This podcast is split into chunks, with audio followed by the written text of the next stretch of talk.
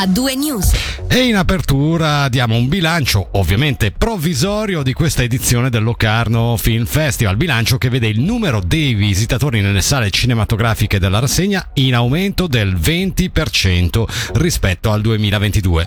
La Piazza Grande, tuttavia, ha sofferto a causa del tempo instabile. Proprio in, in Piazza Grande, fino a domenica, a causa dell'instabilità della meteo, il numero di visitatori è infatti diminuito del 15% rispetto all'anno precedente, secondo quanto dichiarato dal direttore operativo Rafael Brunschwig, che rimane però ottimista in previsione di questa seconda settimana, durante la quale si prevede tempo più mite. Intanto, sempre rimanendo nell'ambito del Festival del Cinema, oggi il presidente Marco Solari si è espresso all'agenzia ANSA in merito all'episodio che ieri sera ha visto due giovani attivisti climatici salire sul palco durante la eh, presentazione di un ospite. Solari ha detto di aver provato per loro grande tenerezza, riconoscendo ai giovani il coraggio di portare avanti le loro opinioni. I due attivisti, lo ricordiamo, appartengono al gruppo Renovate Switzerland che dopo la dimostrazione di ieri sera ha pubblicato sui social video, il video della protesta. Voltiamo pagina e passiamo a un incidente che si è verificato oggi sulla A13 all'altezza di Lumino. Come riporta Tio.ch, un veicolo ha imboccato l'autostrada in contromano all'altezza di San Vittore, scontrandosi frontalmente circa 500 metri dopo con un'altra vettura. Il bilancio dello scontro è di due feriti in modo apparentemente non grave. Voltiamo pagina con l'obiettivo di limitare i danni all'agricoltura e la diffusione della peste suina, fortemente presente oltre confine in Italia. Tra giugno e luglio sono stati abbattuti 1100 cinghiali. È il risultato comunicato dal cantone al termine del periodo di caccia estiva allungulato decretato per la prima volta all'inizio dell'estate. La metà dei cinghiali, 566, sono stati abbattuti nel Luganese, 234 nel Locarnese, 173 nel Mendrisiotto, 100 nel Bellinzonese e 27 in Riviera. Molti cacciatori attivi per l'occasione, quasi 900. La necessità di mantenere la pressione alta su questo animale permane, come sottolinea il collaboratore scientifico dell'ufficio cantonale caccia e pesca, Andrea Stampanoni.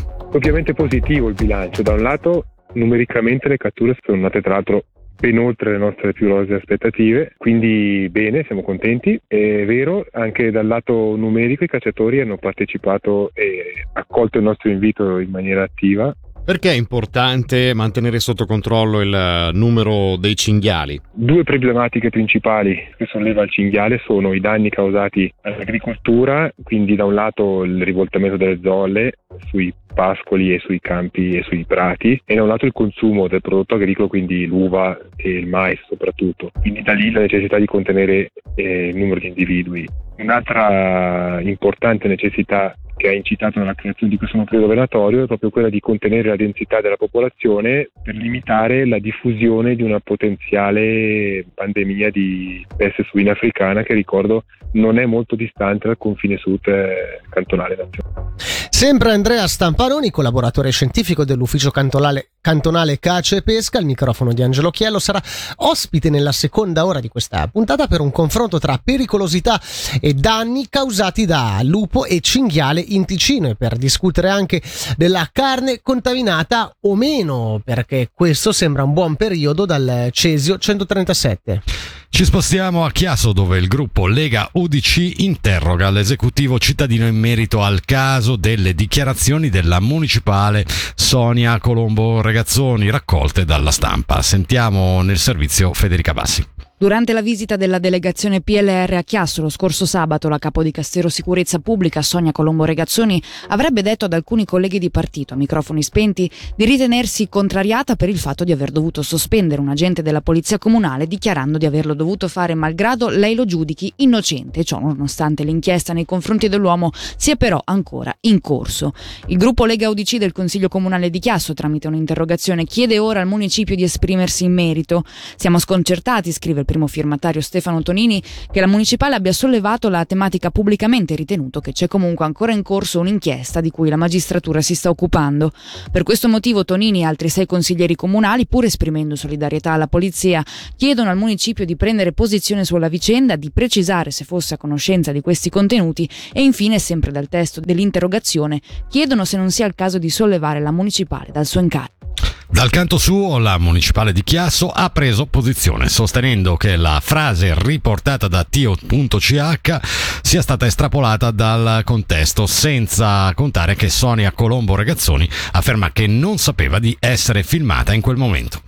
In chiusura parliamo di patrimonio ticinese, in questo caso di patrimonio audiovisivo. Nel mese di gennaio il sistema per la valorizzazione del patrimonio culturale ticinese aveva lanciato il censimento che come obiettivo obiettivo a quello di mappare il patrimonio fotografico, audio e video in Svizzera. Con le quasi 600 adesioni al progetto che hanno segnato una partecipazione record, il termine per prendere parte all'iniziativa è stato posticipato al 29 settembre, quando si terrà pure il workshop Tracce multipediali per avvicinare la popolazione agli archivi audiovisivi. Federica Bassi ne ha parlato con Alceo Crivelli dell'Ufficio Analisi del Patrimonio Culturale Digitale.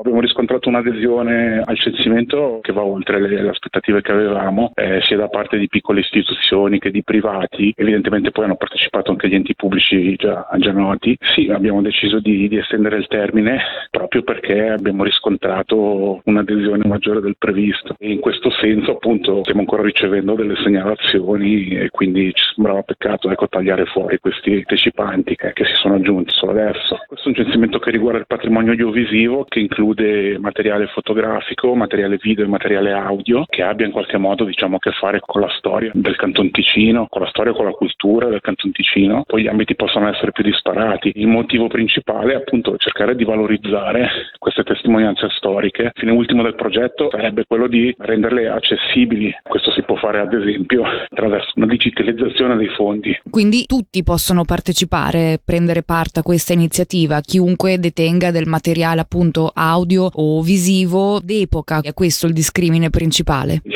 censimento è aperto a, a tutti. Il materiale non deve essere per forza d'epoca perché con audiovisivo noi intendiamo sia il materiale analogico, possono essere delle pellicole, possono essere diapositive, ma anche materiale digitale. Il materiale può essere anche recente. Tra l'altro appunto si è deciso di fare anche questo evento il 29 settembre proprio per dare la possibilità a tutti di partecipare a questo workshop in cui verrà proprio affrontato l'argomento del patrimonio audiovisivo. Si daranno delle indicazioni su cosa si intende per patrimonio audiovisivo e come si può farsi un'idea se quello materiale che si possiede possa far parte del patrimonio audiovisivo cantonale. Dall'attualità regionale per il momento è tutto nella seconda ora di A2 News. Torneremo a parlare del cinghiale, vi presenteremo la venticinquesima edizione di, eh, del Castello Incantato, avremo la nostra pagina sportiva, parleremo di animazione, ne avremo veramente per eh, tutti i gusti. A2 News.